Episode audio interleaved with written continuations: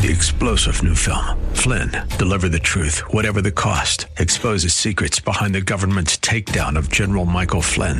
Flynn knew what the intel world had been up to. He ordered the first audit of the use of contractors. This set off alarm bells. He told the truth. He was the most dangerous person for Donald Trump to hire. They had to get rid of Flynn. Flynn, deliver the truth, whatever the cost. Available now. Watch it today. Go to salemnow.com. Salemnow.com.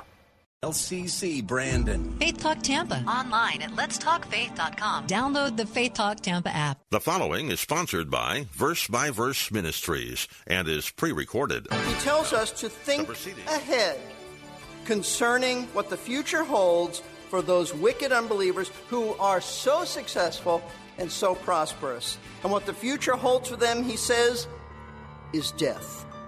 Death. He says they will wither quickly like the grass and fade like the green herb. In other words, their lives and their prosperity, they're very brief, very short lived, just like the grass that flourishes for a season and then dries up and dies. So the wicked flourish for only a season and then it's over. They get old, they die.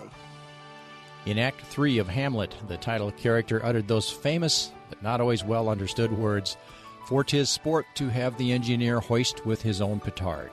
In other words, it's fun to watch the bad guy who's planning a bomb get blown up by his own explosives. We love it when people get their own comeuppance, as my mother used to say. Poetic justice is another phrase.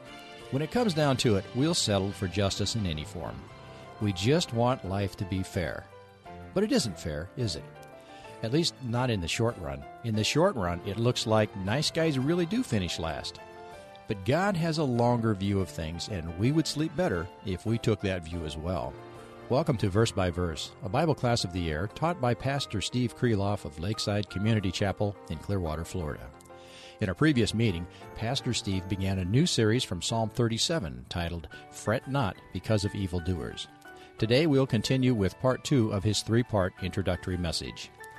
In this psalm, King David helps us face the age old question of why it seems that godly people so often suffer, often at the hands of evildoers, while those who are mistreating and taking advantage of the godly tend to skate through life without ever suffering the consequences of their wrongdoing.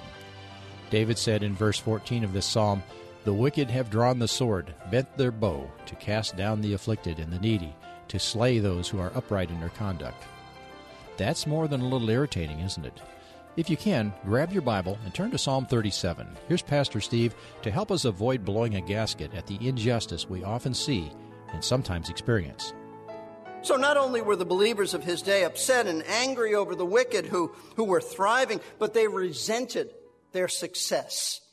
They resented their prosperity, and they wished that they could trade places with them and experience some of this prosperity. Now, this was the prevailing mood amongst the believers in David's day. They were angry and envious over the good things that were happening in the lives of the lawless and the fact that they were being persecuted by these evildoers while at the same time struggling and suffering in life. And perhaps, I think it's very reasonable to understand that, that some of their anger was directed against God Himself. Because after all, it seems so unfair, seems so unjust of, of God to prosper the wicked while His own people were running into all kinds of, of trouble. Now, I think that all of us can empathize with people like this, with the believers of David's day. This, this isn't such an odd feeling that we couldn't relate to it. Because if we're honest, we'd have to admit that there have been times that we felt exactly the same way. We know how they were feeling. We've all known what it is to be irritated and irked when someone who has absolutely no interest in the Lord seems to be leading an ideal life, relatively trouble free, making lots of money, business going really well. They're swimming in luxuries. They're held in high esteem by, by many. Their health is reasonably good. All the while they are living in total disregard of God. At the same time, we who are trying so hard to honor the Lord, so hard to walk in obedience before Him, we keep running into all kinds of problems. We have money troubles. We have job issues, bills keep piling up, family difficulties, health concerns, and we're not being held in high esteem by the world. We're being held in low esteem because of our faith in Christ. Listen, when we see all this kind of stuff going on, not only is it easy to be angry and envious towards ungodly people, it's also easy to doubt the Lord. It's easy to wonder where is God in all of this? Why doesn't he do anything about this situation? Is he really just? Does he really care about us? Does he really know what's going on? And if he does, why hasn't he done anything? Doesn't he have the power to do anything? Well, if you've ever felt like this, or you've ever wrestled with this question of why some ungodly people seem to, to thrive and flourish and have so much success while some godly people suffer so much, have so many trials, then you'll want to pay close attention to our studies in Psalm 37. We'll only scratch the surface today. This will take a while. Because in this psalm, David addresses this very issue by imparting to us godly, mature, and most importantly, divinely inspired wisdom on the subject. And the way he does this is most interesting. It isn't apparent in our English Bibles, but in the Hebrew text, Psalm 37 is what's known as an alphabetic acrostic because every other verse begins with a successive letter of the Hebrew alphabet. Now, there are a few other Psalms that are written like this. Psalm 119 being the most notable one, and probably the reason that, that David did this was, well, two reasons. Number one, poetic style but also as a device to aid the Jewish people in memorizing these Psalms. And quite frankly, because David structured Psalm 37 around the Hebrew alphabet, it is a little challenging.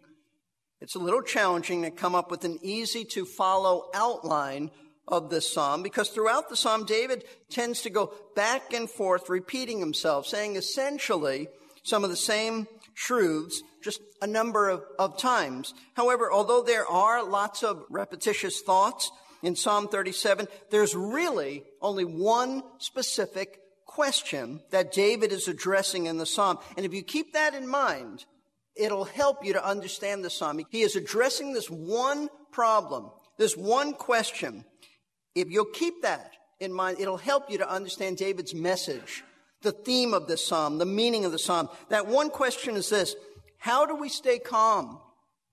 How do we not get upset when the ungodly are so prosperous and we're not, and God appears to be indifferent to our situation? That's the issue of this psalm.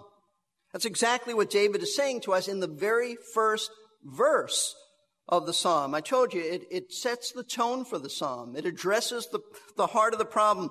Don't fret because of evildoers. Stay calm. Stay cool.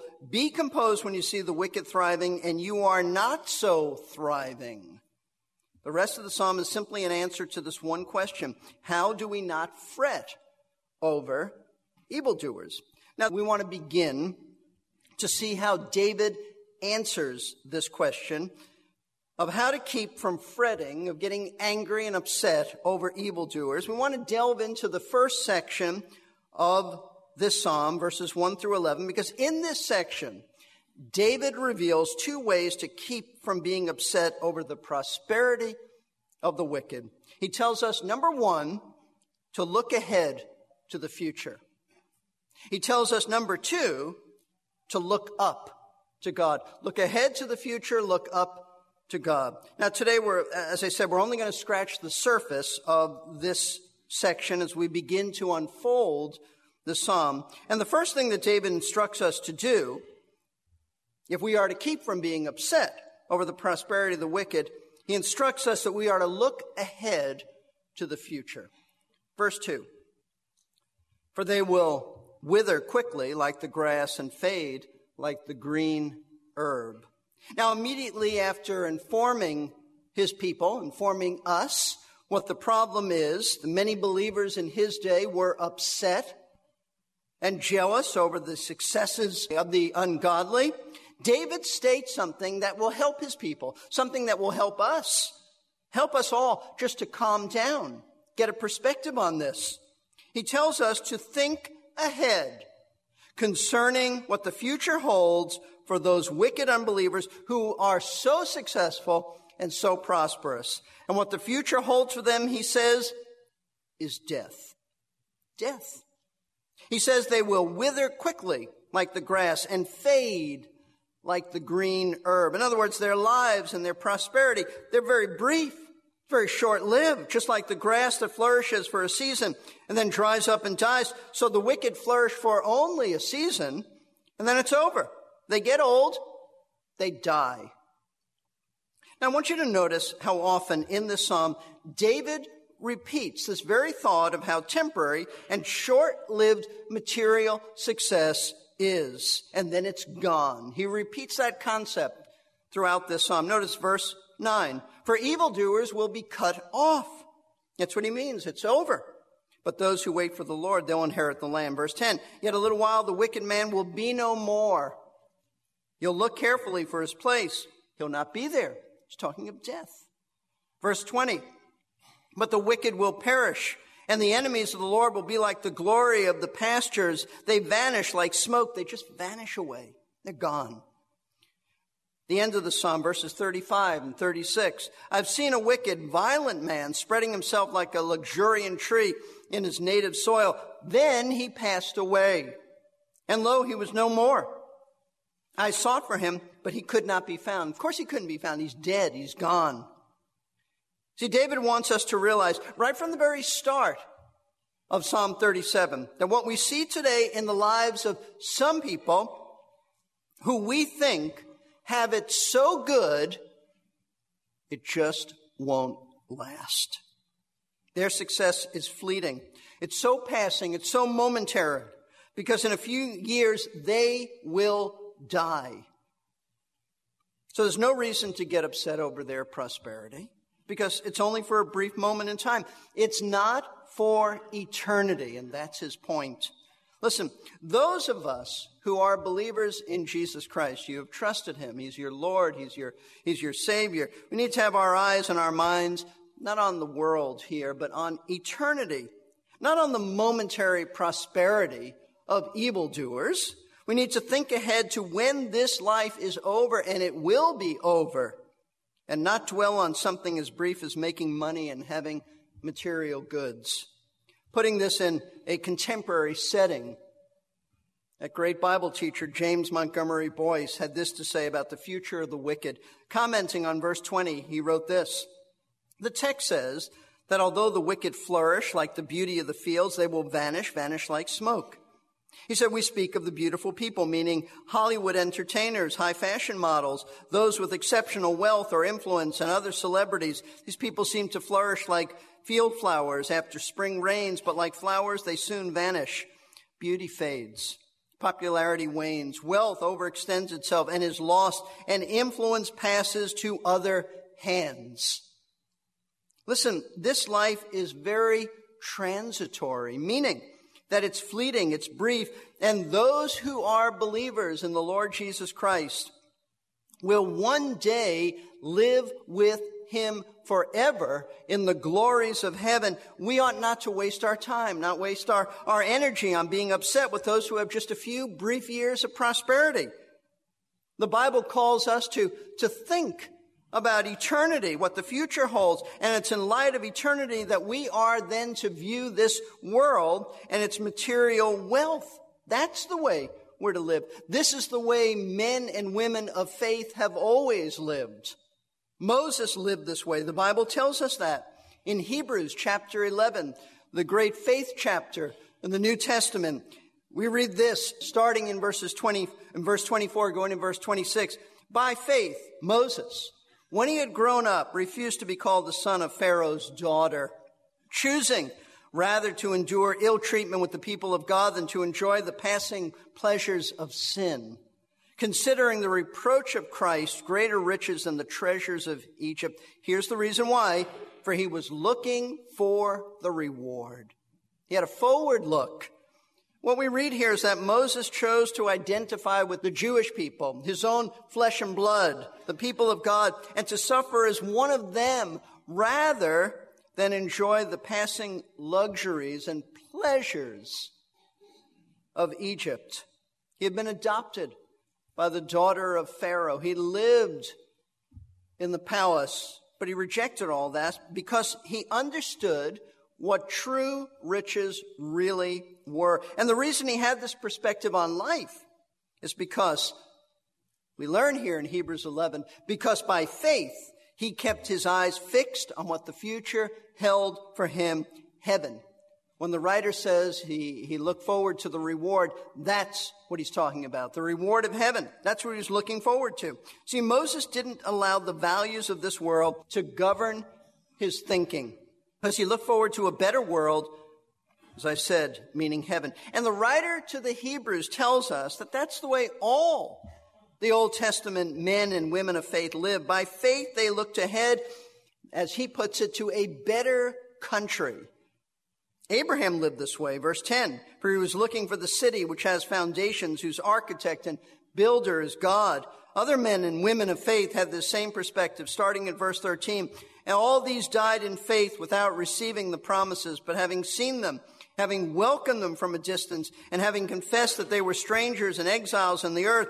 For those who say such things make it clear that they are seeking a country of their own. And indeed, if they had been thinking of that country from which they went out, they would have had opportunity to return. He's saying they weren't thinking about a, an earthly country. Verse 16, but as it is, they desire a better country. That is a heavenly one. Therefore, God is not ashamed to be called their God, for he has prepared a city for them. So understand this. If you are a Christian, a real Christian, a believer in Christ, then everything in this universe belongs to you. Even if you have very little in this world, it belongs to you because all that Jesus Christ has, the Bible says, is yours. And what does he have? Everything. This is what the Bible means when it says that you are an heir of God and a joint heir of Christ.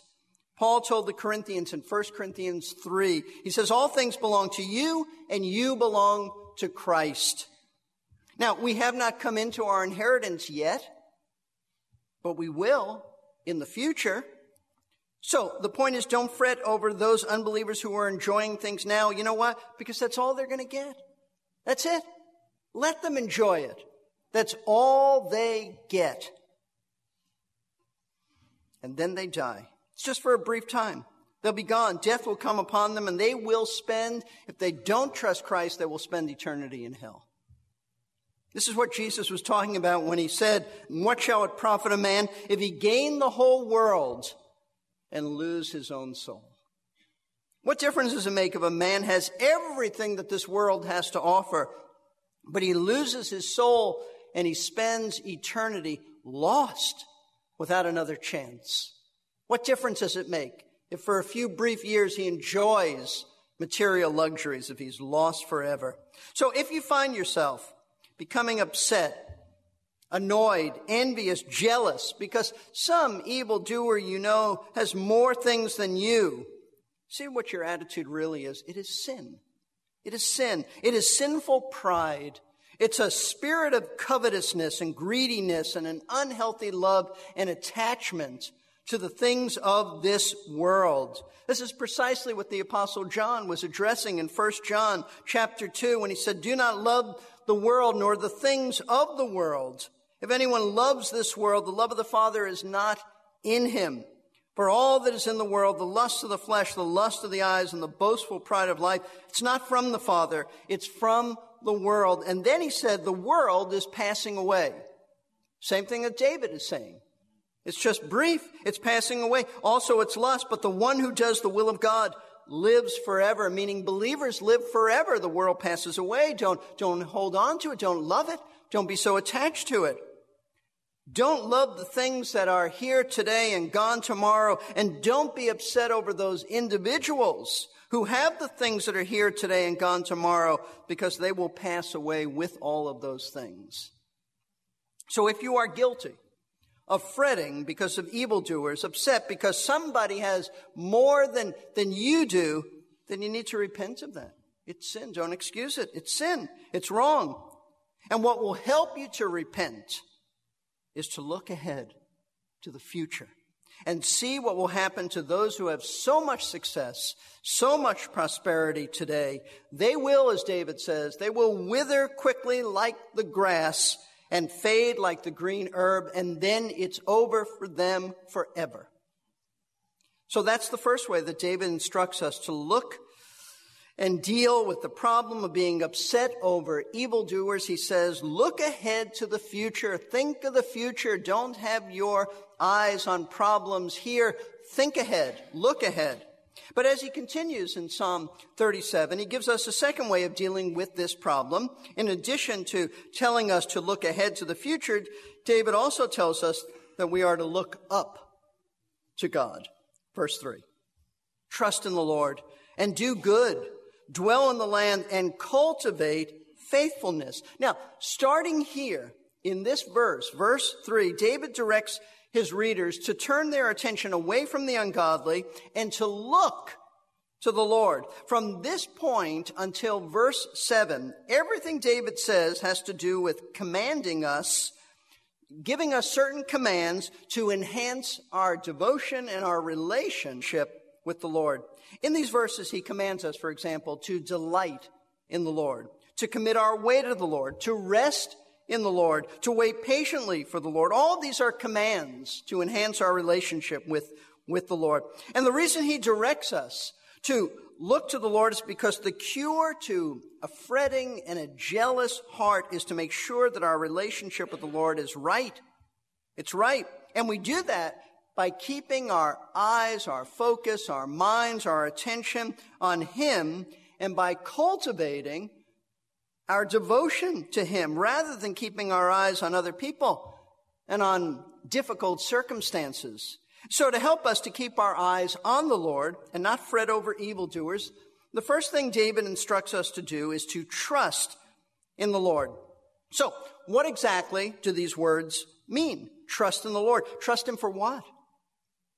What exactly is David telling us to trust the Lord for? Well, notice verse 3 again, because David tells us precisely what he means when he says, trust in the Lord by adding these words and do good, dwell in the land and cultivate faithfulness.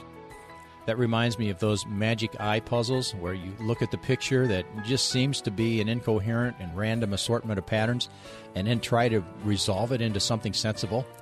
As you adjust your focus beyond the paper, suddenly a three dimensional picture forms from what had at first looked like chaos.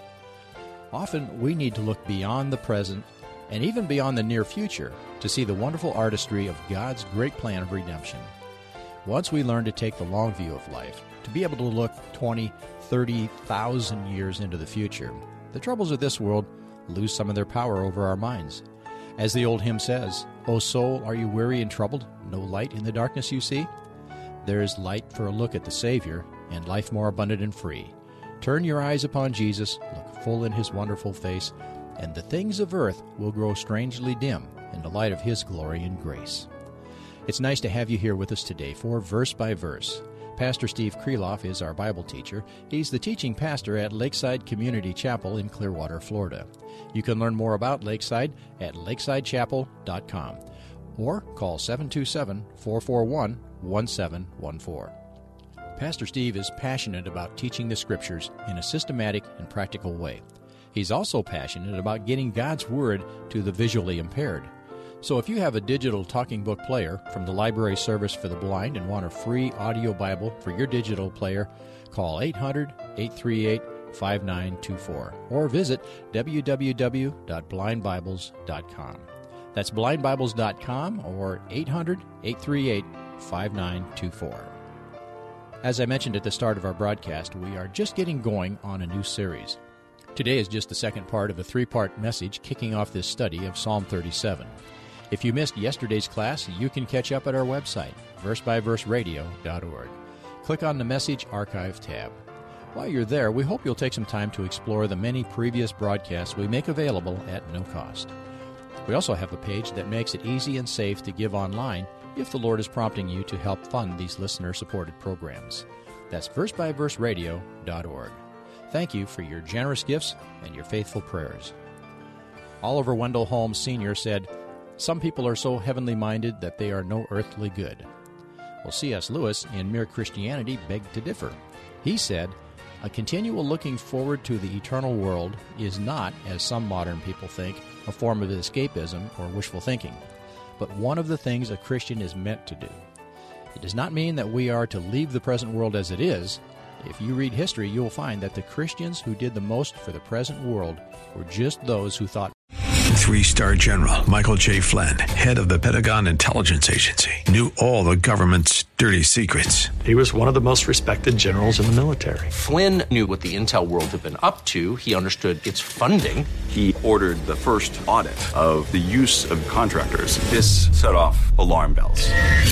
The explosive new documentary, Flynn, Deliver the Truth, Whatever the Cost, and covers the facts behind this scandal. Flynn told the truth. He was the most dangerous person for Donald Trump to hire. I find out the worst enemy that I'm going to face in my life is right here in America. They took my assessment and they wanted me to change it. And I was like, I'm not changing it. They had to get rid of Flynn.